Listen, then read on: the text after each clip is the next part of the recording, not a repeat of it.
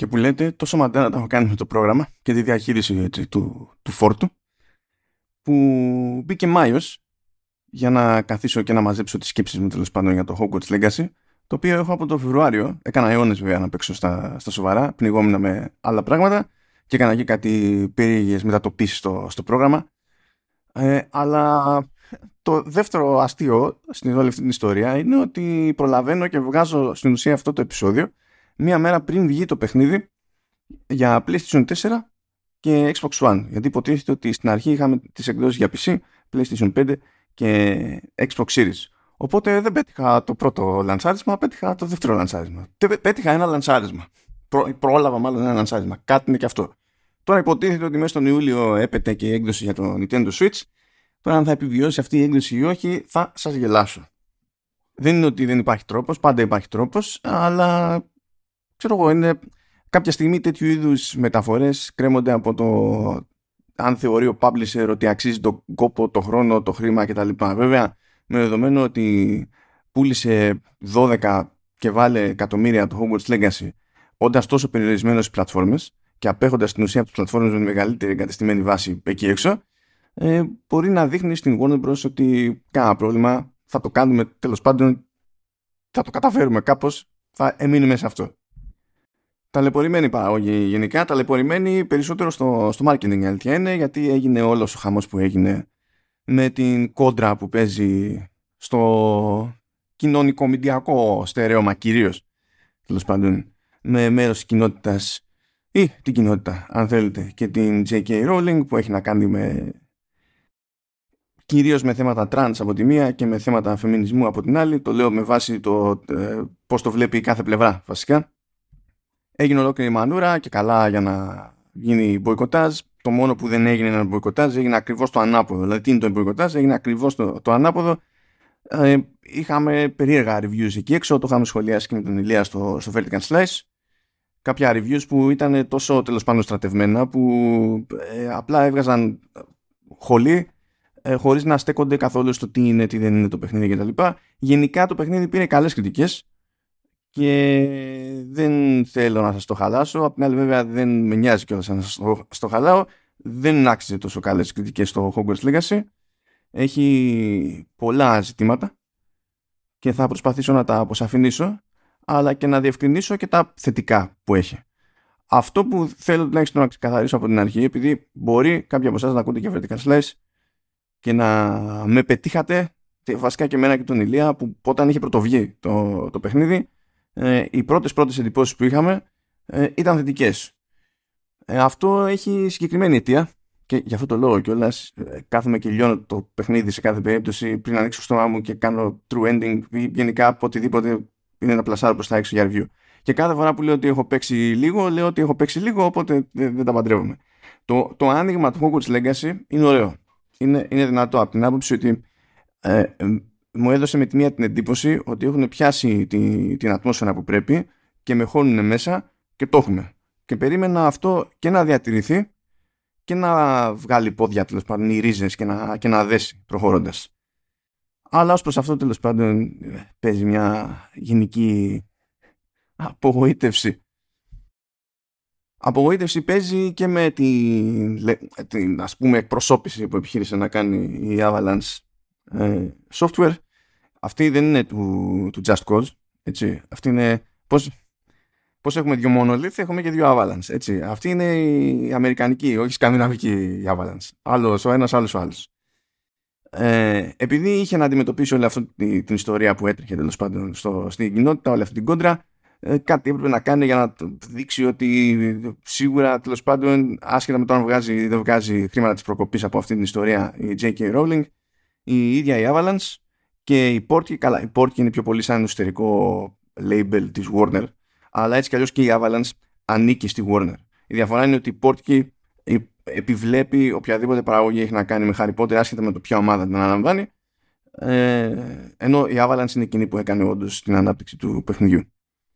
Ε, έκανε πολύ συνειδητή προσπάθεια τέλος πάντων να δείξει ότι ε, δεν συμμερίζεται καμία άποψη της Rowling σε τέτοια θέματα και την έκανε πολύ άχαρα. Εμένα δεν μ' άρεσε ο τρόπος στον οποίο έγινε όλη αυτή η ιστορία και δεν έχει να κάνει με το ότι ξέρω εγώ, υπάρχει μια barwoman που είναι trans ξέρω εγώ. Ε, δεν, δεν με πειράζουν αυτά. Είναι ότι δεν έχουν γίνει καλά και αυτό είναι μέρος του γενικότερου προβλήματος που έχει το παιχνίδι που έχει, έχει στάνταρ πρόβλημα με χαρακτήρες ε, με την ανάπτυξή τους, τη χρήση τους, την αξιοποίησή τους κτλ. Οπότε, αν έχει πρόβλημα σε main, καταλαβαίνετε πόσο πρόβλημα έχει σε λιγότερο main που έχουν μπει για να μπουν. Και γενικά, εγώ από τη μεριά μου δεν είμαι της λογικής οποιαδήποτε εκπροσώπηση είναι καλή εκπροσώπηση. Και το, έμαθε, ε, το έμαθαν ορισμένοι που επέμεναν ότι είμαι λάθος σε αυτό, το σκεπτικό. Ε, έμαθαν τον άσχημο τρόπο ότι υπάρχει κακή εκπροσώπηση. Όταν βγήκε τέλος πάντων το, ε, το ας το πούμε το κιουντράμα περίπου τέλος πάντων για την περίπτωση του Ντάμερ ο οποίος ήταν ε, και, και κατά συρροή δολοφόνος ήταν παραγωγή Netflix και θίχτηκε μέρος της κοινότητας που στα tags ε, που είχε διαλέξει Netflix είχε βάλει και LGBT γιατί λέει αυτό δεν γίνεται να μας αντιπροσωπεύει ε, ναι αλλά ήταν. Οπότε τι να κάνουμε τώρα. Ήταν γκέι ο άνθρωπος. Απλά εκτός από γκέι έτυχε να ήταν και ψυχοπάθης. Άλλο το ένα άλλο το άλλο. Και για να μην νομίζετε ότι τραβάω κανένα ζόρι τέλος πάντων με trans gay ή δεν ξέρω και εγώ τι, δεν είναι αυτό το. Θα φέρω ένα άλλο παράδειγμα το οποίο είναι παράλογο με ανάλογο τρόπο. Υπάρχει ένας φροντιστής στο Hogwarts, ο οποίος είναι Κορεάτης με βρετανική προφορά. Υποτίθεται ότι το παιχνίδι λαμβάνει χώρα στα απροσδιόριστα τέλη του 19ου αιώνα. Θέλω να σας ενημερώσω έτσι για την ιστορία ότι ε, αναγκάστηκε να αρχίσει τα παρεδώσει με το δυτικό κόσμο η Κορέα το 1882 όταν ε, οι, οι Αμερικανοί είδαν ότι μερικά χρόνια πριν είχαν πετύχει οι Ιάπωνες να ανοίξουν τη χώρα στο, στο εμπόριο με την ίδια μέθοδο τέλος πάντων που είχαν πάθει και οι ίδιοι οι Ιάπωνες αλλά τέλος πάντων άλλη, άλλη, άλλη ιστορία αυτή ε, εμφανίζοντας κάτι ε, εμφανίζοντας το πολεμικό ναυτικό και η φάση ήταν ε, We trade or else. Έτσι έσκασαν και οι Αμερικανοί το 1882 και έτσι άρχισαν τα παρεδώσει. Ε, Επίσης με την Κορέα δεν είχε καμία επαφή στο σύμπαν, δηλαδή της προκοπής η Βρετανική Αυτοκρατορία. Ε, οπότε είναι πολύ πιο δύσκολο να πετυχαίνει έναν Κορεάτη με Βρετανική προφορά. Είναι αδύνατο, στατιστικά όχι. Είναι πιθανό, στατιστικά όχι. Από το να δεις φυσικά σε εκείνη την εποχή στη Βρετανία Ινδούς, Πακιστανούς και τα συναφή που υπάρχουν και στο παιχνίδι και ε, βγάζει νόημα. Βγάζει νόημα. Οπότε, OK, okay, cool. Κανένα ζήτημα. Πιο πιθανό ήταν να πετύχεις και Αφρικανούς στην τελική που έχει επίσης το παιχνίδι. Όταν λέω Αφρικανούς, εννοώ μαύρους Αφρικανούς, διότι όταν οι Αμερικανοί προσπαθούν να μιλήσουν για εκπροσώπηση και Αφρική, το μόνο που καταλαβαίνουν είναι μαύροι. Οπότε, τέλος πάντων, άλλη συζήτηση τώρα αυτή. Αλλά πηγαίνουν και κάνουν μια τέτοια χαζομάρα, ας πούμε, επειδή κάποιος έπρεπε να τικάρει ένα κουτάκι για να πει ότι βάλαμε Ασία. Και εννοώντας, βάζουμε Ασία, βάζουμε Ανατολική Ασία. Τυχαίνει και αυτός ο μήνας στην Αμερική να είναι ο μήνας που γιορτάζουν ε, ε, Southeast Asian and Pacific Islander history και δεν θυμάμαι, είναι αυτά που κάνουν στην Αμερική. Okay. Αυτό είναι το πρόβλημά μου. Δηλαδή ότι κάτι τέτοιες κινήσεις γίνανε για να γίνουν. Ακόμη και το concept ότι ε, που, στον editor. Στον editor μπορείτε να πειράξετε τα χαρακτηριστικά του χαρακτήρα που θα φτιάξετε γιατί έτσι κι αλλιώς φτιάχνετε εσείς χαρακτήρα, δεν υπάρχει κάποιο default. Ε, όχι ότι δεν υπάρχουν έτοιμα τέλος πάντων σύνολα, αλλά και αυτά ψηλοτυχία βγαίνουν στην πραγματικότητα. Ε, και υποτίθεται ότι έγινε ειδική αναφορά και στην πρόθεση του παιχνιδιού ότι άσχετα με το τι έχεις διαλέξει ως προς το φύλλο, σεξουαλικό προσανατολισμό κτλ. Κατά φύλλο φασικά. Σεξουαλικό προσανατολισμό δεν θυμάμαι να διαλέξεις. Αλήθεια είναι ε, μπορείς να παίξεις με τη φωνή ψηφιακά για να φτιάξεις το pitch που να είναι στο εύρος τέλος πάντων που το θέλεις περίπου μπορείς να κάνεις ό,τι θέλεις με την εμφάνιση όλα κομπλέ και έγινε ολόκληρη ιστορία ειδική αναφορά στο ότι oh, μπορείς να δηλώσεις witch ή μπορείς να δηλώσεις ε, wizard που αυτό καθορίζει στην ουσία σε ποιο common room θα μπαίνεις των κοριτσιών ή των αγοριών κτλ. Πηγαίνει μετά το παιχνίδι και φροντίζει να μην υπάρχει κανένας σοβαρός λόγος ever να πατάω στο common room ως παίκτης. Οπότε, δηλαδή, δεν, δεν, το ίδιο το παιχνίδι δεν μου δίνει ευκαιρία να ε, ε, αισθανθώ ως παίκτης ότι η επιλογή μου είχε κάποια σημασία. Και κρατήστε αυτή τη σκέψη, διότι αυτό είναι γενικότερο πρόβλημα του παιχνιδιού. δεν είναι η ώρα του. Θέλω να κάνω μια ειδική αναφορά, η αλήθεια είναι, στην Avalanche Software, διότι της έχω μια συμπάθεια. Είναι ταλέποροι άνθρωποι πρώτα απ' όλα προσπάθησαν να διαχειριστούν όλο αυτό το ζήτημα έχοντας έδρα στο Salt Lake City της Utah όπου είναι τίγκα στο Μορμόνο και έχουν εκεί πέρα και ένα πανεπιστήμιο που τίθεται ότι είναι Μούρι και έχει πάρει το όνομα του Brigham Young ο οποίος τέλος πάντων αν καθίσετε διαβάσετε για τον Brigham Young είχε κάποια θέματα και οι ίδιοι οι Μορμόνοι στην ουσία ακύρωσαν διάφορα διδάγματά του από ένα σημείο και έπειτα κάνουν ένα, ένα about face θα πείτε, Ρεβέζο, ότι πήγε και ψάξε τώρα εκεί πέρα. Για το Hogwarts Legacy ήρθαμε εδώ πέρα. Δυστυχώς για εσάς, κάναμε στο Showrunners με το Σταύρο επεισόδιο για το Under the Banner of Heaven που έχει να κάνει με Μορμόνους. Είναι, είναι σειρά μεταφορά βιβλίου ε, που παίζει, τουλάχιστον Ελλάδα, παίζει στο, στο Disney Plus. Οπότε τα είχα έτοιμα. Δεν χρειάστηκε καν να δουλέψω έξτρα. Άρα την πατήσατε. Πακέτο. Η ομάδα αυτή που λέτε κάποτε έπαθε Disney. Ε, υπάρχει από το 1995. Αγοράστηκε το 2005 και έκλεισε το 2016 πριν καν ε, βγάλει τον τελευταίο της τίτλο. Δηλαδή πρώτα έκλεισε η Avalanche και το, το επόμενο έτος, το 2017 βγήκε ο, το, το τελευταίος τίτλος που, που έφτιαξε. Δεν λυπήθηκε τίποτα η Disney. Έχει κάνει διάφορα μπρος πίσω η Disney μπαίνοντας και βγαίνοντας στα games ε, και ήταν τουλάχιστον λυπηρό, λυπηρό εκείνο το έβγα διότι το 2015 ε, η Avalanche είχε βγάλει το τρίτο κατά σειρά Disney Infinity. Γενικά τα Disney Infinity ήταν δικές της υποθέσεις.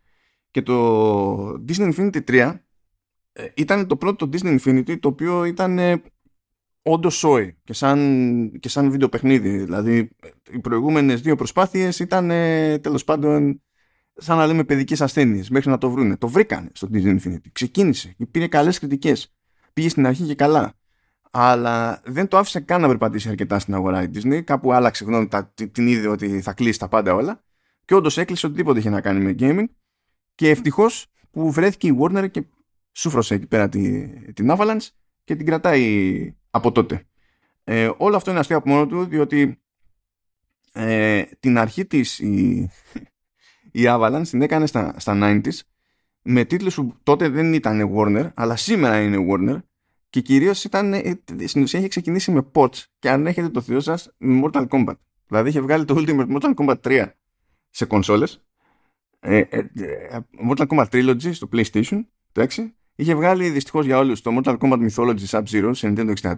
δηλαδή ήταν λίγο περίεργα τα, τα πράγματα. Και όταν πήγε Disney, φυσικά έβγαζε οτιδήποτε είχε να κάνει με Disney. Όλα ήταν σχετικά με, ε, με ιδιοκτησίες τέλος πάντων branch και τα λοιπά της Disney. Από τότε που αγοράστηκε από τη Warner δεν πρόλαβε να βγάλει άλλο παιχνίδι. Το πρώτο παιχνίδι που έβγαλε, δηλαδή από το 2017 που, που είναι στη, στη Warner, είναι το 2023 το, το, το Hogwarts Legacy. Και οι τύποι πήγανε ε, από παραγωγές όπου και τότε ήταν cross-gen. Δηλαδή ε, τελευταία φορά που βγάλανε παιχνίδι έπρεπε να τρέχει και σε PlayStation 3 και σε PlayStation 4 και σε Xbox 360 και σε Xbox One ε, και σε Wii U και σε Switch. Δηλαδή, τώρα... τι να κάνουν οι άνθρωποι.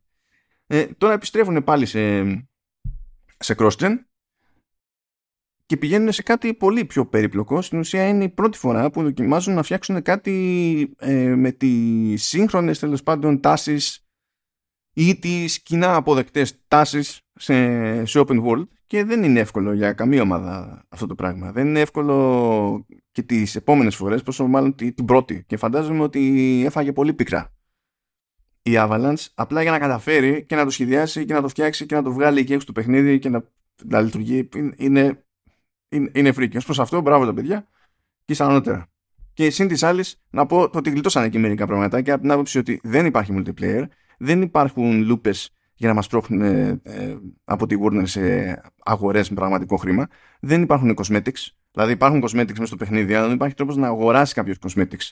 Το οποίο από μόνο του ε, είναι ε, έκπληξη. Τώρα ε, προέκυψε συνειδητά, δηλαδή πάρθηκε η απόφαση να μην ε, απλά δεν προλαβαίνανε, δεν την παλεύανε, δεν ξέρω, αλλά εγώ θα το βάλω στα θετικά.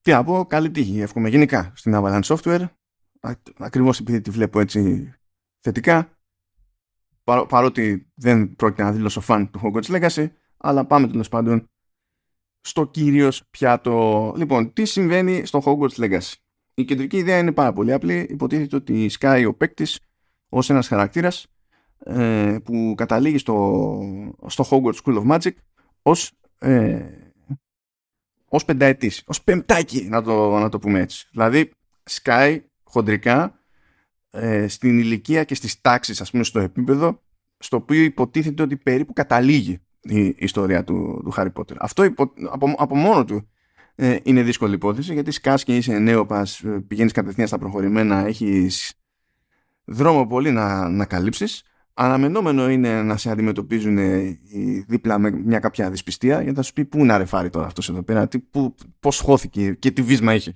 Να χωθεί τώρα, πώς την είδε έτσι και τα λοιπά. Φυσικά επειδή είμαστε στα games πρέπει να είναι ξεχωριστός αυτός ο χαρακτήρας και πρέπει να είναι ξεχωριστός αυτός ο χαρακτήρας με τρόπο που να διευκολύνει το τυπικό έτσι, το πρώτο παράδοτο Power Fantasy.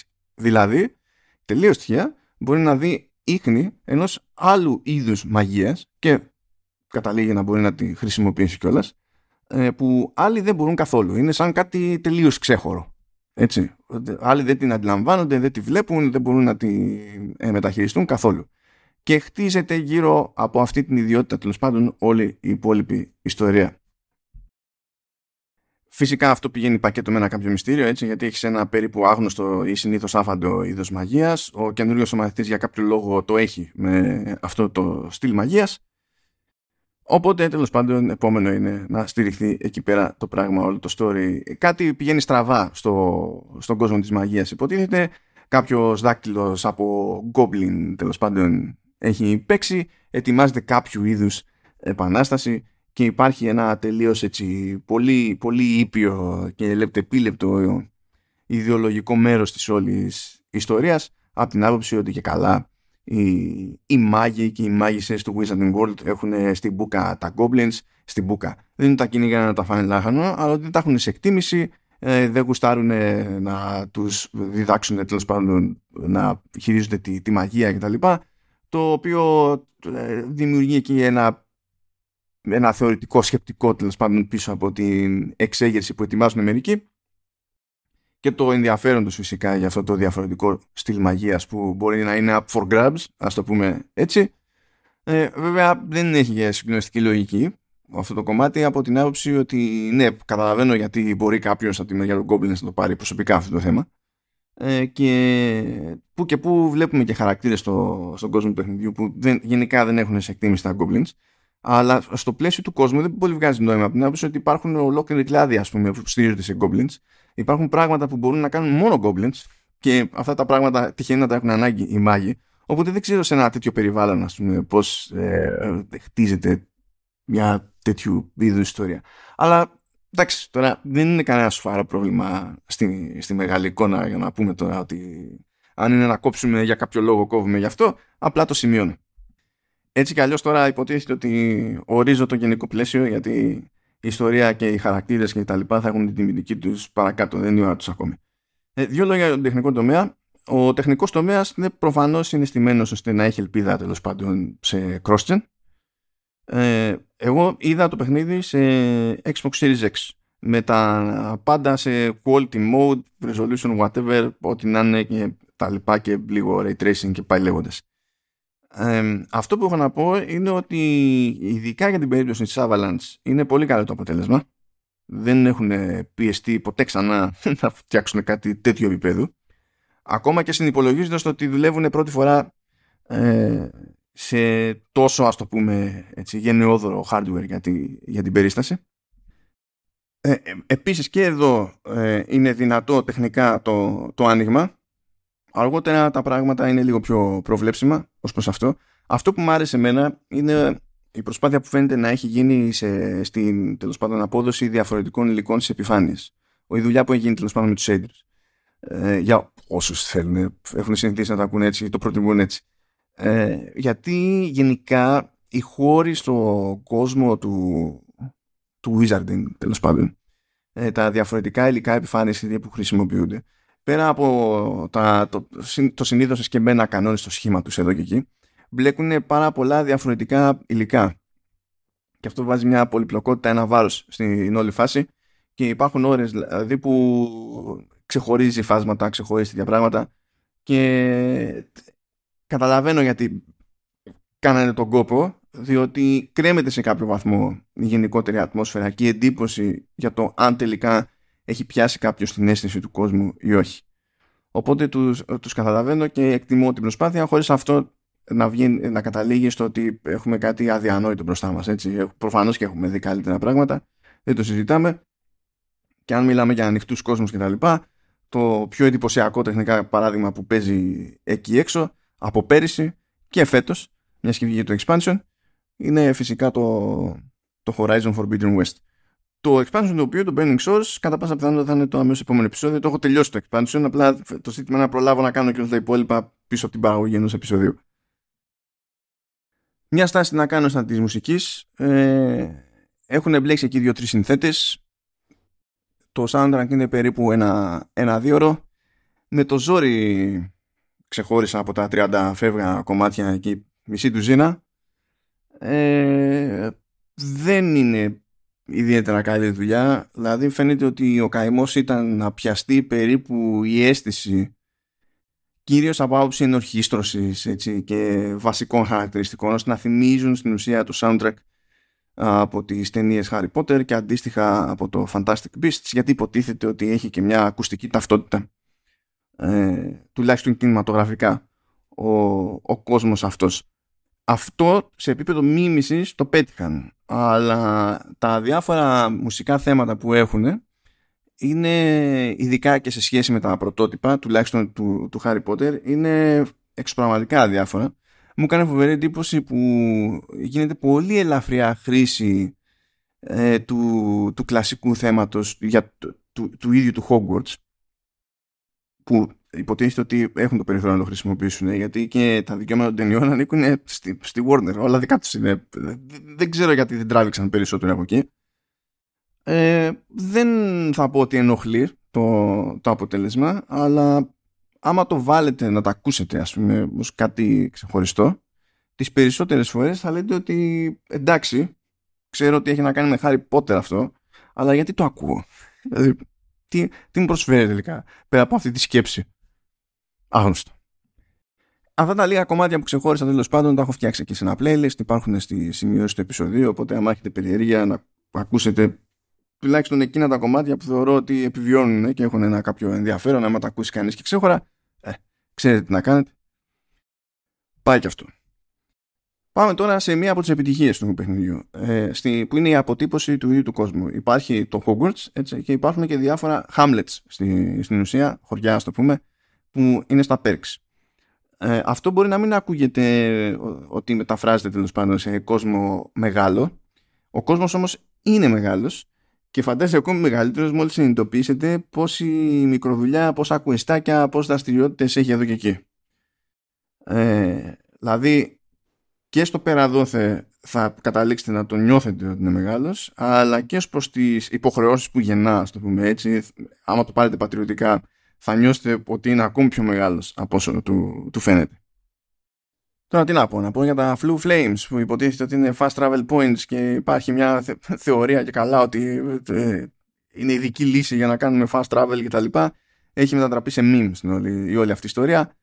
Αλλά ε, τέλος πάντων είναι fast travel points. Ε, it is what it is. Και έχουν ένα νόημα ε, μέχρι ένα σημείο γιατί έρχεται η ώρα που έχουμε και πολλαπλές επιλογές σε mounts. Δηλαδή όχι απλά καβαλάμε ε, μαγική σκουπά, ε, καβαλάμε και πλάσματα και γιούχου και πάμε και δίνουμε πόνο κανονικότητα και μπορούμε να προσπεράσουμε τα πάντα. Φυσικά βέβαια έτσι ως συνηθίζεται ατυχώς κατ' εμέ τέλος πάντων αλλά έτσι, έτσι ήθιστε σε open world games η λογική είναι ότι καλό είναι να, να γίνει προσπάθεια να περάσουμε στο μία φορά από κάθε σημείο, να ενεργοποιήσουμε όλα τα flu flames, ώστε όταν θέλουμε να πάμε γρήγορα κάπου πολύ συγκεκριμένα και όχι να κάνουμε διαδρομή ακόμη και με το όποιο mount θα χρησιμοποιήσουμε, όσο γρήγορα και αν είναι, θα είναι πιο αργή από το fast travel. Ε, καλό είναι να πάμε τέλος πάντων να τα ξεκλειδώσουμε για να μπορούμε να τα, να τα χρησιμοποιούμε. Άλλα παιχνίδια φροντίζουν με αυτό το σκεπτικό να βάζουν τα διάφορα quests έτσι ώστε στη λογική διαδρομή που θα ακολουθήσει κάποιος για να φτάσει στο αβγ σημείο σχεδόν θέλοντας και μη να περνάει από τα όποια τέλος πάντων fast travel points και να τα ανοίγει, να τα ξεκλειδώνει. Δεν πολύ ισχύει αυτό στην περίπτωση του Hogwarts Legacy. Θα χρειαστεί σε πολλές περιπτώσεις να κάνετε έξτρα γκάρι ας πούμε και μανούβρα. Δεν είναι ότι έβγαλα όλα τα side quests για να πω ότι εντάξει είμαι super duper σίγουρος για αυτή την εντύπωση αλλά από τα, τα main είναι 50 κάτι και καμιά εξηνταριά είναι τα side. Τα side, έστω τα μισά πιστεύω τα, τα έβγαλα. Θα είχε, θα είχε φανεί όταν έχει σχεδιαστεί όταν έχω, έχει σχεδιαστεί με αυτή τη λογική το side questing στο, στο παιχνίδι φαίνεται πολύ νωρίτερα αλλά και με τόσες ώρες που έριξα και τόσο side questing που, που έκανα άμα ήταν τέλος πάντων θα έπρεπε να έχει φανεί ήδη αυτό για το οποίο είμαι σίγουρος είναι ότι ε, δεν ξέρω αν ο χάρτης μισεί εμένα περισσότερο από τον μισώ εγώ. Δηλαδή, ε, ίσως επειδή έχουμε εκπαιδευμένο στο μίσος, να μπορώ να πω με ασφάλεια ότι μάλλον τον μισώ εγώ περισσότερο, τον, τον χάρτη. Ε, δεν μπορώ να συλλάβω με ποια λογική έχει σχεδιαστεί, όπως δεν μπορώ να πολυσυλλάβω και με ποια λογική έχει σχεδιαστεί και την γενικότερη απόδοση του, του μενού. Ε, όσοι ήθιστε σε τέτοιου είδους παιχνίδια, τέλος πάντων, υπάρχουν επίπεδα καρτέλες, ιστορίες, ότι να είναι μπες ε, έχει, ε, έχει πράγμα.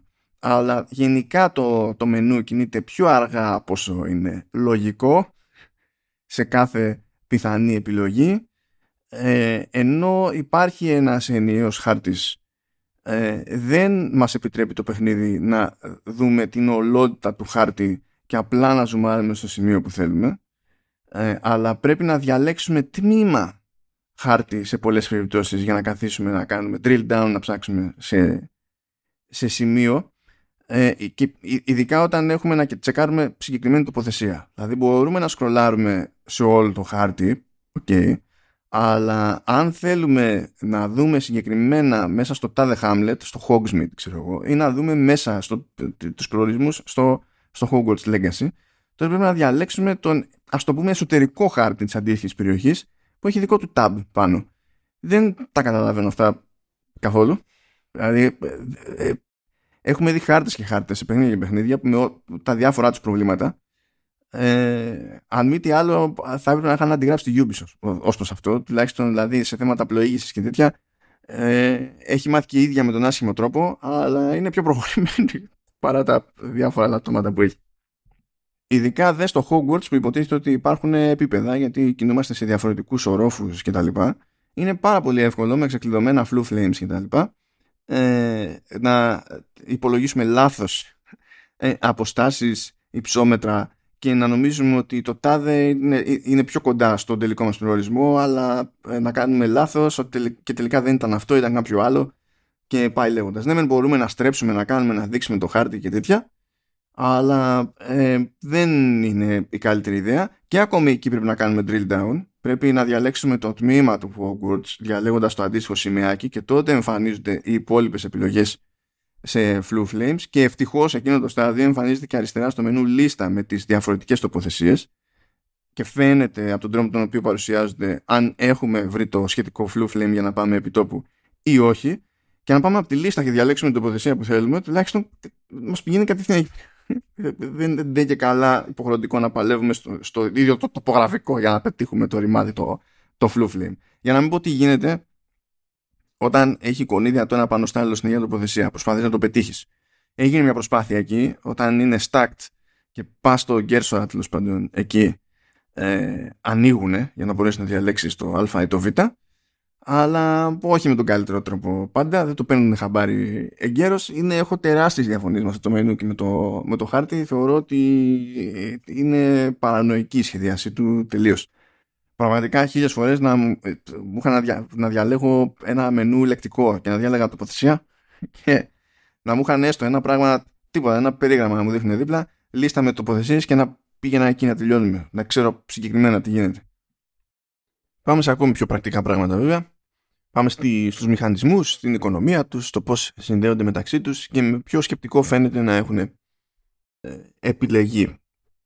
Αυτό που ε, φτάνει σε μένα τέλος πάντων παίζοντας Hogwarts Legacy είναι ότι τουλάχιστον σε επίπεδο διαθέσιμων δραστηριοτήτων η Avalanche όντως κατέβαλε ε, μεγάλη προσπάθεια ώστε να αποδώσει πράγματα, ε, να αποδώσει δραστηριότητες που είναι λογικό να απασχολούν ε, τους μαθητές και τέλος πάντων ε, μάγους και μάγισσες στο, στο Wizarding World. Πράγμα που σημαίνει ότι ε, προφανώς και υπάρχουν οι μάχες με τα, ε, με τα ραβδιά, προφανώς και υπάρχουν σχολικές δραστηριότητες, αν και είναι ανεμικές θα έλεγα. Ε, περίμενα κάτι πιο ενδιαφέρον, πιο χοντρό εκεί πέρα. Και μου έκανε φοβερή εντύπωση ως προς αυτό που δεν αντιμετωπίστηκε το, ε, το σχολείο ως ευκαιρία για πράγματα. Ή ως πιο μεστό, πιο, πιο ουσιώδες μέρος του συνόλου ε, διότι ξέρουμε ότι μπορεί να γίνει με ωραίο τρόπο και το ξέρουμε επειδή εδώ και χρόνια καθόμαστε και τραβιόμαστε με, μια, με ένα μελταίο spin-off του Shin Megami Tensei που τυχαίνει να λέγεται Persona. Δηλαδή το, το, το, το ξέρει ο κόσμος. Μου έκανε εντύπωση που ό,τι και αν μπήκε στη διαδικασία να μιμηθεί σε κάποιο βαθμό η Avalanche ε, δεν έκανε την προσπάθεια να μιμηθεί ε, μια σειρά που, μια υποσυρά τέλος πάντων, κάτι, ένα brand που εστιάζει στη σχολική ζωή. Αλλά τέλος πάντων ε, τι άλλο έχουμε να κάνουμε, μπορούμε να φτιάχνουμε ε, φίλτρα. Ε, μπορούμε να έχουμε το δικό μας χώρο, κάποια στιγμή τέλος πάντων μπορούμε να χρησιμοποιούμε ως βάση το Room of Requirement. Και εκεί πέρα μπορούμε να φτιάξουμε διάφορους στάθμους εργασίας για να καλλιεργούμε φυτά, τα οποία φυτά μας δίνουν συστατικά για να φτιάχνουμε φίλτρα. Μπορούμε να μαζεύουμε ε, πλάσματα από τον κόσμο και να τα αφήνουμε στο δικό τους χώρο, να τα ταΐζουμε, να τα χαϊδεύουμε και αυτά μας δίνουν με τη σειρά τους πρώτες ύλες που θα χρειαστούμε για να φτιάξουμε πιο μυστήρια φίλτρα ε, ή που θα χρειαστούμε για να κάνουμε αναβαθμίσεις ε, στις, τέλος πάντων στα, στα ρούχα που προφανώς υπάρχουν. Ε, παίζει η κλασική ταξινόμηση σε ε, rare, ξέρω εγώ, common και τα, και τα συναφή, ok. Και τα καλύτερα έχουν καλύτερα στατιστικά, αλλά έχουν και slots για να βάλουμε modifiers πάνω και να μας βελτιώνουν ακόμη περισσότερο ε, προς την κατεύθυνση που θέλουμε. Είναι στο χέρι μας από ένα σημείο και είναι μέρος του crafting μπορούμε να πουλήσουμε πράγματα που δεν μας ενδιαφέρουν ε, πλέον ε, για να μαζέψουμε χρήματα και πάει λέγοντας. Και τώρα υπάρχει συνήθως μια ανησυχία σε όλα αυτά. Πάρα πολλές φορές μπαίνουν μηχανισμοί και μπαίνουν για να μπουν. Ε, τουλάχιστον στο κομμάτι με τα, με τα φίλτρα, την καλλιέργεια φυτών κλπ μπορώ να πω ότι εκεί φέρθηκε κάπως σωστά η Avalanche από την άποψη ότι ε, ναι μεν ε, δεν είναι ότι δυσκολότερο να μαζέψεις κάποιο χρήματα για να πει ότι αντί να κάθομαι εγώ και να χτυπιέμαι και γιατί να αγοράζω τα σχέδια ώστε να μπορώ στο room of requirement να φτιάχνω μόνος μου το α, το β, το γ μπορώ να αγοράσω το τελικό, το έτοιμο προϊόν και ισχύει ότι μπορείτε να το αγοράσετε αλλά οικονομικά δεν βγαίνει αυτό πολύ απλά δεν βγαίνει θα βγει μερικές φορές αλλά φροντίζει το παιχνίδι να είναι αδύνατο διότι αν ε, δεν το φρόντιζε τότε όλο το κομμάτι με τη διαχείριση των, των ζώων ε, με τη σύνθεση φίλτρων κτλ. θα πήγαινε άχρηστο. Ε, τώρα το κομμάτι που έχει να κάνει με διακόσμηση του Room of Requirement, καθαρά διακόσμηση για το αισθητικό της υπόθεσης, ε, τώρα εκεί πέρα εντάξει, ξέρω, δεν ξέρω πόσο σημαντικό είναι. Δεν νομίζω ότι και να μην υπήρχε χάνει κάποιος κάτι. Καταλαβαίνω είναι το ζήτημα της ε, προσωπικής παρέμβασης ας πούμε, και αισθητικής. Μπορείτε να τα φέρετε στα μέτρα σας κτλ. Κάποιοι θα αφιερώσουν χρόνο, δεν αμφιβάλλω αλλά είναι για την ιστορία σε ένα ήδη μεγάλο και τροφαντό παιχνίδι που στην ουσία σας έχει να ανοίγετε σεντούκια εδώ και εκεί για να βρείτε διάφορα και όχι μόνο αυτό, αλλά έχει κάποια σεντούκια που ο μόνος τρόπος να τα ανοίξετε είναι να έχετε μάθει ένα συγκεκριμένο ξόρκι ώστε να είστε προσωρινά αόρατοι και να μην καταφέρουν να σας βλέπουν με το μεγάλο τους στο μάτι. Άρα ένα μάτσο σεντούκια που προσπερνάτε στο, στο, στο μισό παιχνίδι ε, ε, γίνονται πλέον διαθέσιμα στο άλλο μισό παιχνίδι Οπότε έχετε να κάνετε τουλάχιστον ένα δεύτερο πέρασμα από τοποθεσίε που ξέρετε ήδη για να ανοίγετε διάφορα τέτοια. Ε, ε, ε, οκ, ε, okay, okay. Η οικονομία πάντως τουλάχιστον δεν είναι στραβή. Δεν μπορείτε να μαζέψετε τόσα χρήματα ώστε να μπορέσετε στην ουσία να αποφύγετε τις δραστηριότητες που υποτίθεται πως πρέπει να απασχολούν ένα μαθητή σε, σε όλη αυτή τη φάση. Τα περισσότερα μαθήματα πάντως, όταν δεν είναι tutorial, ε, είναι cutscenes. Δηλαδή πηγαίνουμε στο τάδε μάθημα, ε, βλέπουμε ένα cutscene, γίνονται πράγματα, ε, δεν έχουμε, ή δεν, δεν έχουμε στην ουσία συμμετοχή, απλά φανταζόμαστε ότι είναι ένα μοντάζ από ένα μάθημα και τελείως τυχαία μετά έχει να μας βάλει μια αγκαρία ο καθηγητής ή η καθηγήτρια. Καλύτερα είναι τα πράγματα στο σύστημα μάχης, διότι εκεί τι έχει γίνει, ε, στην ουσία έχουν μοιραστεί τα διαφορετικά ξόρκια που μπορεί να μάθει ο παίκτης και τα περισσότερα θα τα μάθει θέλει δεν θέλει στην πορεία. Έχει να κάνει με το πώς συνδέονται main quest και side quest όσο νου έρχεται η σειρά τους. Ε, χωρίζοντας σε ομάδες. σε, που ε, ε, τα ξεχωρίζουμε χρωματικά. Και στην ουσία τι γίνεται, ναι μπορούμε να χρησιμοποιούμε ό,τι μας ουστάρει, μπορούμε να έχουμε ανα πάση στιγμή μια τετράδα και φτιάχνουμε εμείς την τετράδα όπως τη θέλουμε. Με αναβαθμίσεις μπορούμε να έχουμε εναλλακτικά set και να αλλάζουμε δυναμικά από το ένα στο άλλο και θα χρειαστεί να τα έχουμε αυτά διότι σε κάποιες δραστηριότητες που μπορεί να είναι γρήφοι και τα λοιπά χρειαζόμαστε τελείως αλλαξόρκια σε σχέση με τη μάχη ε, και, και στην εξερεύνηση. Τώρα, στο, στη φάση της μάχης έχει σημασία το τι χρώμα έχει το, το κάθε εξόρκι. Για ποιο λόγο; Διότι ε, μπορούμε να χρησιμοποιήσουμε όποια να είναι, θα κάνουμε damage στον όποιον αντίπαλο. Από ένα σημείο και έπειτα όμως οι αντίπαλοι ξεκινούν με κάποιο είδους, μια, μια σφαίρα γύρω τους που στην ουσία λειτουργεί ως ασπίδα. Και το χρώμα αυτό της σφαίρας καθορίζει από ποια ομάδα πρέπει, ε, πρέπει να χρησιμοποιήσουμε εξόρκι για να μπορέσουμε να σπάσουμε αυτή την ασπίδα. Και άπαξ και σπάσουμε αυτή την ασπίδα, τότε μπορούμε να χρησιμοποιήσουμε ό,τι να είναι και να κάνουμε πάλι ζημιά. Αν αφήσουμε τον εχθρό ήσυχο για, για λίγο, θα καταφέρει να την ξανασηκώσει αυτή την ασπίδα. Οπότε αναγκαζόμαστε και εμείς να κάνουμε μπρος πίσω. Έχει νόημα λοιπόν, τουλάχιστον για το κομμάτι της μάχης, να έχουμε μια τετράδα που να καλύπτει ε, δηλαδή οπωσδήποτε τρία, τρία χρώματα, ενδεχομένως και τέσσερα, άσχετα με το τι έχουμε προτιμήσει εμείς σε κάθε τέλος πάντων υποκατηγορία. Αυτό δίνει και ένα αριθμό στη μάχη από την άποψη ότι δεν είναι στεκόμαστε σε μια μεριά, φροντίζουμε απλά να αποφεύγουμε τα εισερχόμενα και κατά τα άλλα πίου πίου στα τυφλά. Πρέπει να κάνουμε και εναλλαγές πάνω στη βράση και έτσι δημιουργείται μια ένταση η οποία δεν είναι κάτι συγκλονιστικό σαν μηχανισμός, αλλά τουλάχιστον καταλήγει να είναι ε, ευχάριστη διαδικασία στην πράξη. Ωστόσο το δυνατότερο σημείο του παιχνιδιού κατ' εμέ είναι κάποια κομμάτια που τις περισσότερες φορές είναι προαιρετικά. Ας το πούμε, ας τα βαφτίσουμε dungeons. Έστω ότι. Και πηγαίνουν πακέτο με γρίφους, με περιβαλλοντικούς γρίφους που προφανώς και χρειάζονται συγκεκριμένο συνδυασμό από ξόρκια και τέτοια για να καταφέρουμε να, τα, ε, να προχωρήσουμε παρακάτω και να αποκαλύψουμε τέλος πάντων ότι αντικείμενο ή ότι εχθρό ή ό,τι άλλο να, να βρούμε μπροστά μας. Εκεί πέρα αυτό το λίγο πιο εγκεφαλικό έχει το γούστο του. Έχει μερικά ωραία παραδείγματα όντως σαν διαδικασία. Και εκεί πέρα έπιασα τον εαυτό μου να περνάει καλύτερα σε σχέση με οτιδήποτε άλλο. Αν αναρωτιέστε για το πώς στοχεύουμε στα διάφορα, όταν θέλουμε να εξαπολύσουμε κάποιο ξόρκι, μ' αρέσει το σύστημα που έχουν. Γενικά κάνει αρκετή διόρθωση, αλλά ε, δεν υπάρχει κάποιο σημείο, δεν υπάρχει κάποιο, κάτι που να λειτουργεί σαν στόχαστρο αλλά καθώς στρεφόμαστε προς μια έτσι, γενική κατεύθυνση ε, επισημαίνονται αντικείμενα ή εχθροί κτλ. Ε, και το σύστημα είναι αρκετά καλό από την άποψη ότι όντως περισσότερες φορές με βάση τις κινήσεις της κάμερας ε, επιλέγει αυτό που όντως προσπαθούσα τέλος πάντων να, να επιλέξω. Αυτό το σύστημα μου άρεσε. Στην αρχή το φοβόμουν. Λέω τώρα πόσο αξιόπιστο αυτό να το πρώτο είδα στην αρχή του παιχνιδιού αλλά όντως ήταν αρκετά σοϊ.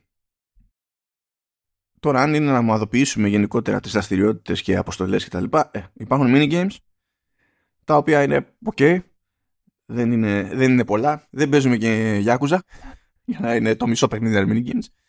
Ε, και υπάρχουν main quests και side quests. Um, πολλές φορές κάποια side quests είναι απαιτούμενα σε main quests. Δηλαδή μπορεί να εμφανίζονται στη λίστα ως side quests και να συνειδητοποιούμε, να μας λέει δηλαδή το, το, το main quest μετά, ότι για να καταφέρουμε να προχωρήσουμε στο main πρέπει να ολοκληρώσουμε το τάδε side quest. Αυτή είναι όντως μια προσπάθεια να συνδέεται τέλος πάντων η παράπλευρη δραστηριότητα με τον κεντρικό άξονα του παιχνιδιού. Βέβαια, αν είναι τόσο συγκεκριμένη η σύνδεση και δεν είναι ε, πιο τέλος πάντων ε, ανοιχτό ο τρόπο της εξέλιξης του χαρακτήρα και της ενδυνάμωσής του, ε, τότε θα μπορώ να πω γιατί δεν είναι στην τελική απλά ένα ακόμη objective στο main σε κάθε περίπτωση. Θα δείτε ότι τις περισσότερες φορές που γίνονται αυτά έχουν να κάνουν με την εκμάθηση ενός τέλος πάντων εξορκίου που θα χρησιμοποιηθεί είναι απαραίτητο για να συνεχίσετε το main quest. Άρα θα χρειαστεί να κάνετε το τάδε μάθημα που για να κάνετε το τάδε μάθημα θα πρέπει να πάτε να μαζέψετε διάφορα συγκεκριμένα αντικείμενα που έχει διαλέξει ο... σε έχει τέλος πάντων να αγκαρέψει να μαζέψετε ο, ο, ο καθηγητής. Συνήθως δεν ζητάνε πολλά πράγματα βέβαια και αν έχετε χρήματα για, για κάψιμο σε εκείνη την περίπτωση μπορείτε να αγοράσετε και μερικά.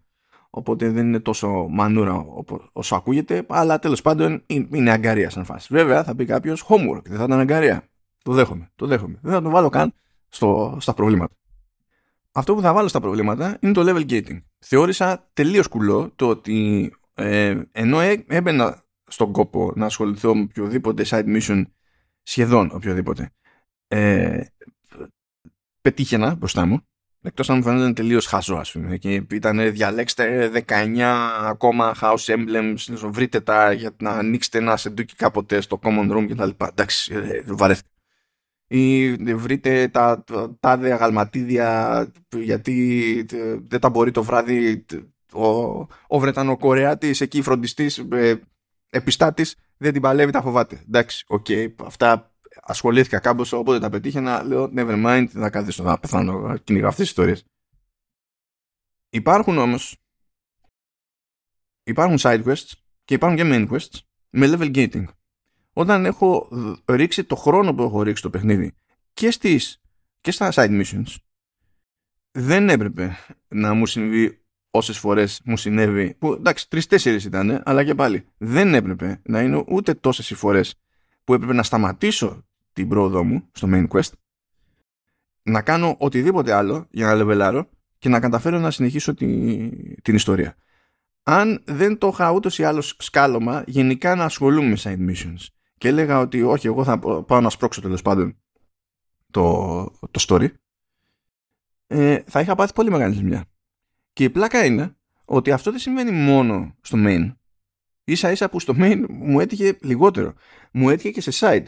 Διότι ε, υποτίθεται ότι ο χαρακτήρας που φτιάχνει ο παίχτης ε, ξεκινά και έχει κάποια παρεδόση με κάποιους άλλους μαθητές. Και είναι η προσπάθεια που κάνει το παιχνίδι να δημιουργήσει την, την αίσθηση ότι κάνουμε φίλους και ότι αυτοί οι φίλοι μετράνε κτλ.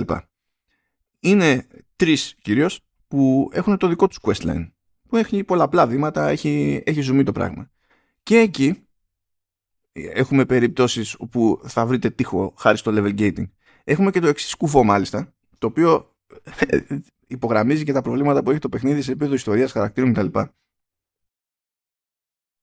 Ε, έβγαλα το main quest ε, έτυχα σε μια φάση στην ουσία που έπρεπε να πάρω ένα level για να τελειώσω το παιχνίδι, να τελειώσω το main quest και στην προσπάθειά μου να πάρω αυτό το level εμφανίστηκαν τα επόμενα side missions που έχουν να κάνουν με αυτούς τους ξέχωρους χαρακτήρες και εκείνα θέλανε υψηλότερο level από ό,τι ήθελε το endgame. Αυτό μου φαίνεται κουφό γενικά αλλά πιστεύω δημιουργεί πρόβλημα και στη γενική εικόνα του παιχνιδιού. Και η γενική εικόνα του παιχνιδιού είναι ότι ε, ε η Avalanche δεν ξέρω τι φανταζόταν ότι έκανε με χαρακτήρες. Μπορείς στη τελική να μην προσπάθησες καν ιδιαίτερα. Οπότε να μην εκπλήσονται ούτε εκείνοι και να μην πρέπει να εκπλήσω ούτε εγώ. Αλλά πού να ξέρω, θα μου πει κανένας δεν προσπάθησα. Ναι. Οι, οι χαρακτήρες στο Hogwarts Legacy μαζί και ο πρωταγωνιστής είναι εξωπραγματικά διάφοροι. Ο πρωταγωνιστής αντιμετωπίζεται με τη μία ως παιδί θαύμα, με τη μία από όλους. Όλοι του εκμυστηρεύονται πράγματα, δεν χτίζει καμία σχέση πραγματικά με κανέναν ε, και δεν του επιτρέπει και το παιχνίδι να χτίσει σχέση στα σοβαρά. Υποτίθεται ότι από την αρχή τον παίρνει υπό τη σκέπη του τέλος πάντων ο Professor Fig. Για κάποιο λόγο ο Professor Fig έχει σκάλωμα τέλος πάντων σε όλο το παιχνίδι που λέει μην μπεις τίποτα, μην μπεις τίποτα σε άλλους καθηγητές, μην μπεις τίποτα από εδώ, μην μπεις τίποτα από εκεί. Που πηγαίνει τέλος πάντων έτσι και έτσι σχεδόν λίγο αντίθετα σε αυτό που περιμένει κάποιος από μια εμπειρία, ας το πούμε, Harry Potter. Όχι ότι εκεί πέρα δεν κρατάνε μυστικά εδώ και εκεί, αλλά έχουμε συνηθίσει οι, οι, οι κλίκες, οι παρέες και τα λοιπά να αλλάζουν ανάλογα με το ε, ποιο είναι το ρίσκο, ποιες είναι οι συνθήκες, το οποίο είναι και το, και το λογικό. Αυτή είναι μια προσπάθεια που κάνει το παιχνίδι, ώστε στην ουσία να μην χρειαστεί να ασχοληθεί στα σοβαρά με το υπόλοιπο προσωπικό τη σχολής. Ο, ο, ο, ο, ο διευθυντής του, του Hogwarts είναι απλά τίποτα, μια καρικατούρα από τύπος είναι απλά για να είναι ε, ένας αστείος καραγκιόζης, έτσι είναι στημένος. Ε, όλοι οι καθηγητές απλά είναι γραφικοί. Δεν χτίζεται καμία ουσιώδη σχέση με τους υπολείπους. Αυτοί που υποτίθεται ότι χτίζεται με τον Fig, απλά φανταζόμαστε, φαντάζονται και οι γραφιάδες ότι, ότι χτίζονται. Έρχεται απλά με μια κάποια τριβή, δεν είναι ότι γίνεται κάτι ιδιαίτερο. Ε, Απλά όλοι ταυτόχρονα έτσι είναι super duper πρόθυμοι να μας μάθουν τα πάντα σε χρόνο μηδέν. Όλοι είναι έκπληκτοι για το πόσο γρήγορα μαθαίνουμε και τι affinity έχουμε σε, σε magic, στη, στη μαγεία. ε, παρότι πρώτη φορά ασχολούμαστε και πώς είναι δυνατόν να έχουμε ήδη κάποια ξόρκια πρόχειρα ενώ πατάμε πρώτη φορά στη σχολή και πάει λέγοντας. Ε, αυτό γενικά είναι βαρετό από μόνος του. Και σε βαρετό πλαίσιο κινείται και ο κεντρικός κομμός της ιστορίας. Δεν θέλω να επεκταθώ εκεί πέρα γιατί τέλος πάντων για να το εξηγήσω στα σοβαρά ε, θα χρειαστεί spoiler και δεν θέλω να μοιράζω spoiler. Και το ίδιο ισχύει και για τέλος πάντων τα quest lines των φίλων του χαρακτήρα που φτιάχνουμε. Αλλά εκεί πέρα μπορώ να κάνω πιο συγκεκριμένα σχόλια. Πάλι χωρίς spoiler, οπότε είμαστε safe. Είστε safe βασικά. Εγώ πάει. Τελείωσε.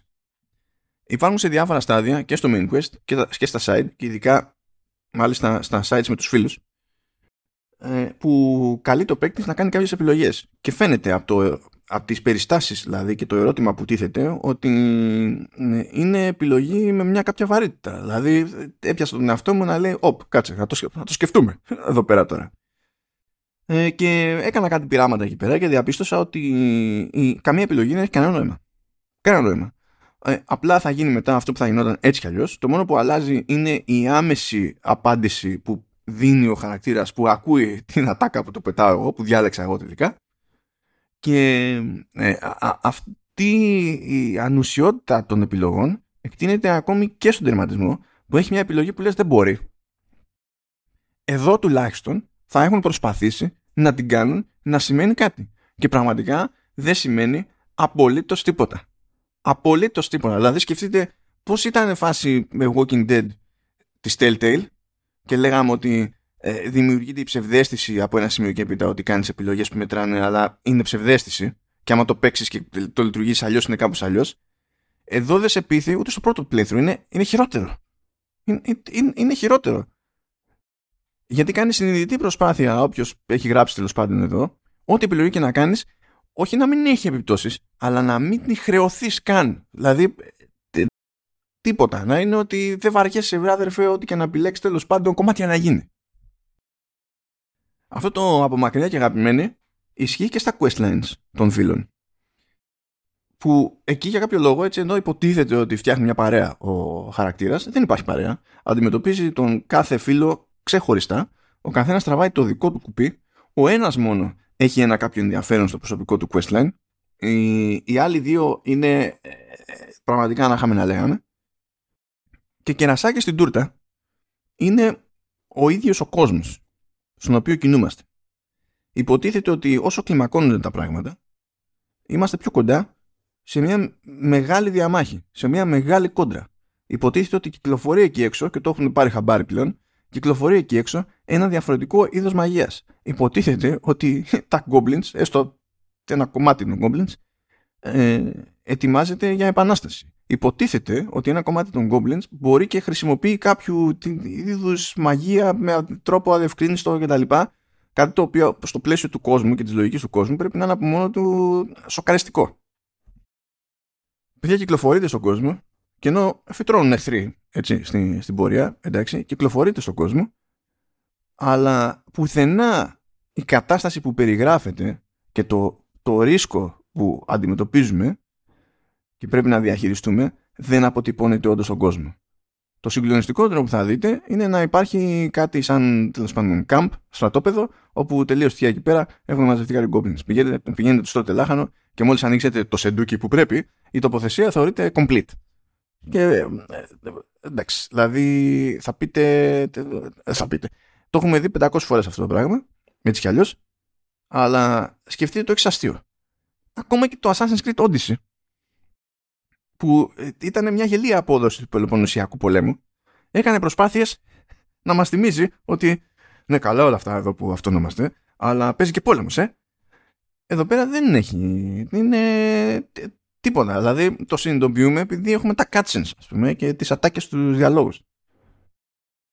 Και σε αυτό το τμήμα είναι που έχω το μεγαλύτερο πρόβλημα με το Hogwarts Legacy, διότι τελικά, παρά την πιστή απόδοση του, του ίδιου του σχολείου, παρά την κατανόηση του κόσμου παρά τον απλό αλλά τέλος πάντων ok ε, ε, χειρισμό των διαφορετικών δραστηριοτήτων που έχει να κάνει κάποιος ως εκπαιδευόμενος μάγος.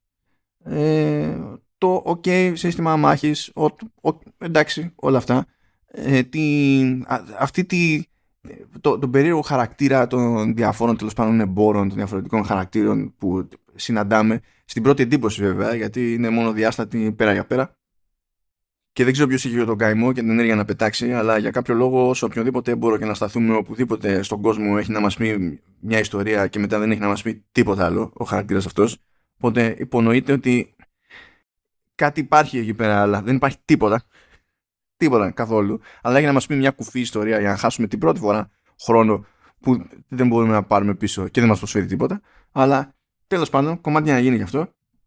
Αυτό που βλέπω εγώ είναι ότι ε, ενώ έχουν κατανόηση του κόσμου, έχουν κατανόηση του lore, παρότι το παραβιάζουν σε διαφορετικές περιπτώσεις, δεν έχουν καταλάβει τι καθιστά αγαπητά τα βιβλία και τις ταινίες Harry Potter. Δεν πιάνουν τώρα Fantastic, Fantastic Beasts, διότι είναι κατώτερα των περιστάσεων. Έτσι. Και ούτως ή άλλως, από τη στιγμή που έχουμε να κάνουμε με το Hogwarts, υποτίθεται ότι αν πάει να πατήσει ένα κουμπί, το παιχνίδι, είναι να πατήσει το, το, το, το κουμπί που πατούσαν και τα Harry Potter. Βιβλία, ταινίες και τα, και τα λοιπά. Ο Harry Potter ως χαρακτήρας ξεκινούσε βασανισμένος. Και το βάσανό του αυτό ε, ήταν με τη μία έντονο, οπότε μπορούσαμε, δηλαδή, ο, ο θεατής, ο αναγνώστης τσαντιζόταν με τη μία, ας πούμε, και ήθελε να, να βοηθήσει τον Harry Potter. Έφτανε στο σχολείο και τον αντιμετώπιζαν όλοι περίεργα και με προκατάληψη λόγω του, του ιστορικού του είχαμε εκεί με βάση αυτό οι καθηγητές να προσπαθούν να το διαχειριστούν κάπως κάποτε θα του έκαναν σκόντο κάποτε θα έκαναν κάτι άλλο.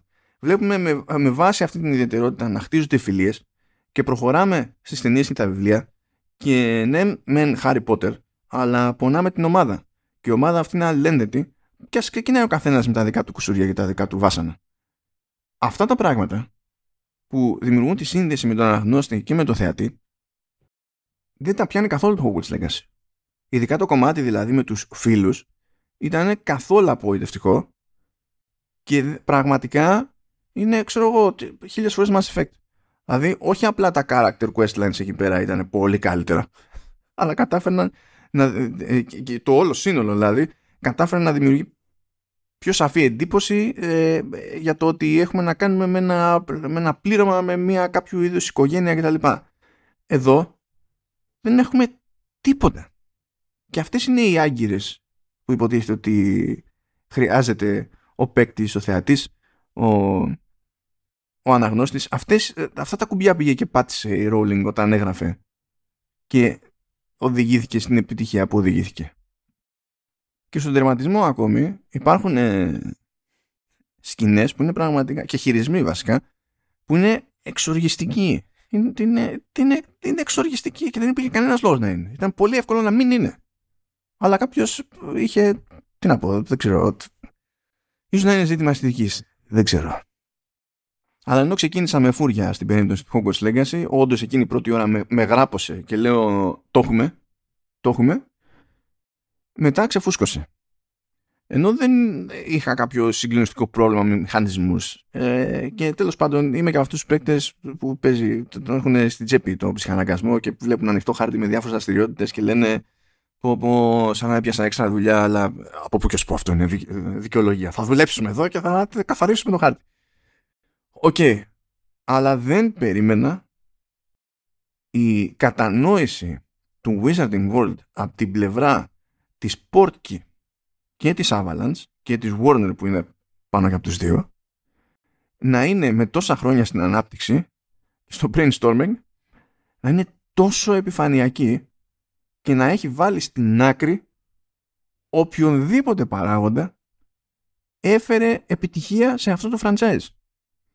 Δεν περίμενα να έχω πέσει τόσο έξω με την πρώτη πρώτη πρώτη εντύπωση δεν περίμενα να μου φανεί τόσο τόσο ε, βαρετό και ανέμπνευστο το Hogwarts Legacy δεν περίμενα να είναι ένα παιχνίδι το οποίο ε, προσπαθεί ε, πάνω απ' όλα να με βάλει στις λούπες του και να με κρατήσει εκεί σαν να είναι αυτή η σωστή ανταμοιβή που περιμένει κάποιος όταν θέλει να, έχει ο ίδιος παρουσία στο Wizarding World. ναι, φυσικά κάθε παιχνίδι θέλει να μας βάλει σε κάποια λούπα και να χτυπιόμαστε από εδώ και από εκεί, αλλά παιδιά δεν είναι μόνο αυτό. Και στην τελική έχουμε να κάνουμε με το παιχνίδι που έχουμε να κάνουμε. Δεν, δεν παίζουμε τέτρις. Δεν παίζουμε κάτι που είναι στημένο για αποκλειστικά έτσι, καθαρό gameplay. Δεν αναγκάστηκε κανένας ε, να γράψει ιστορία. Αλλά θεώρησε ότι όλο αυτό είναι, είναι εντάξει. Δεν, δεν, το, δεν το καταλαβαίνω. Δεν το καταλαβαίνω. Και με ενοχλεί γιατί έχω το θέμα ότι ε, είμαι από τους τύπους που μπορεί, μπορώ να καθίσω να βάλω ξανά και ξανά να βλέπω τουλάχιστον τα, τα Harry Potter ε, και, και να γουστάρω κάθε φορά σαν να είναι η πρώτη. Δηλαδή μου φτιάχνουν το κέφι, μου φτιάχνουν τη, τη μέρα. Είναι από αυτές τι, τι, τις ταινίες που ακόμη και με τα πάνω τους και τα κάτω τους στην κινηματογραφική τους πορεία με πιάνουν. Κάτι που δεν μπορώ να πω περί Fantastic Beasts. Εκεί πέρα δεν με πιάνουν. Εκεί τα βλέπω για να τικάρω κι εγώ ένα μποξάκι, να πω ότι τα είδα κι αυτά, ας πούμε. Αλλά ακόμη και εκεί, με την όλη ιστορία με τον Grindelwald, υπάρχουν κάποια σχόλια που γίνονται. Υπάρχει ένα αντικείμενο συζήτησης. Υπάρχει ο τρόπος με τον οποίο μπορεί να αποκτήσει κάποιος ε, δύναμη επί της μάζας με τη βοήθεια και την πλάνη της μάζας και λέει, τέλος πάντων να προσπαθούν κάτι να πούν, να πλέξουν εκεί πέρα εδώ δεν, εδώ απλά προσποιούνται ότι προσπαθούν. Οπότε τι να πω καλή μου Γιούτα, τι να πω καλό μου Salt Lake City ίσως να μην έπρεπε. Ε, βασικά ίσως να μην έπρεπε να είχατε ξεχάσει τελείως τις διδαχές του Brigham Young διότι μπορεί να ήταν τραγικές τουλάχιστον ήταν spicy. Και μπορεί να χρειαζόσασταν αυτό το spice.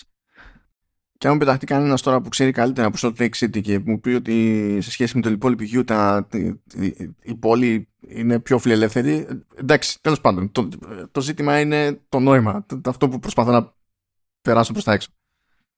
Αυτά λοιπόν για το Hogwarts Legacy. Που από Hogwarts μια χαρά, δεν αντιλέγω. Από Legacy, not so much. Καλή μας τύχη όλων βασικά και και σε μένα και σε εσάς με περισσότερο ε, δράση σε open world γιατί είπαμε το επόμενο επεισόδιο True Ending από ό,τι φαίνεται θα έχει να κάνει με το Burning Source δεν τελειώνει δεν, δεν τελειώνει. Δεν τελειώνει αυτό το πράγμα και όχι τίποτα άλλο. Δεν κολλάει και κανένας ένσημα. Ε, θα πείτε ποιος νοιάζεται για ένσημα στο Wizarding World. Ποιος νοιάζεται για ένσημα στη διαλυμένη γη του Horizon. Δεκτό, δεκτό. Αλλά λείπουνε τα ρημάδια, λείπουνε. Αυτά τα σέβουμε και τα λέμε αρκετά σύντομα. Τσάου.